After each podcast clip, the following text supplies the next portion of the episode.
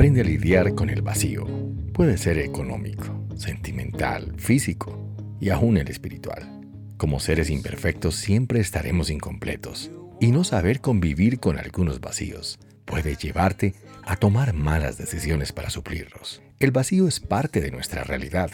Debe doler, debe incomodar, debe mantenerte humilde y enfocado para no confundir las cosas y trabajar con sabiduría para reducir ese vacío con lo que Dios pone día a día frente a ti, para enseñarte, para hacerte crecer.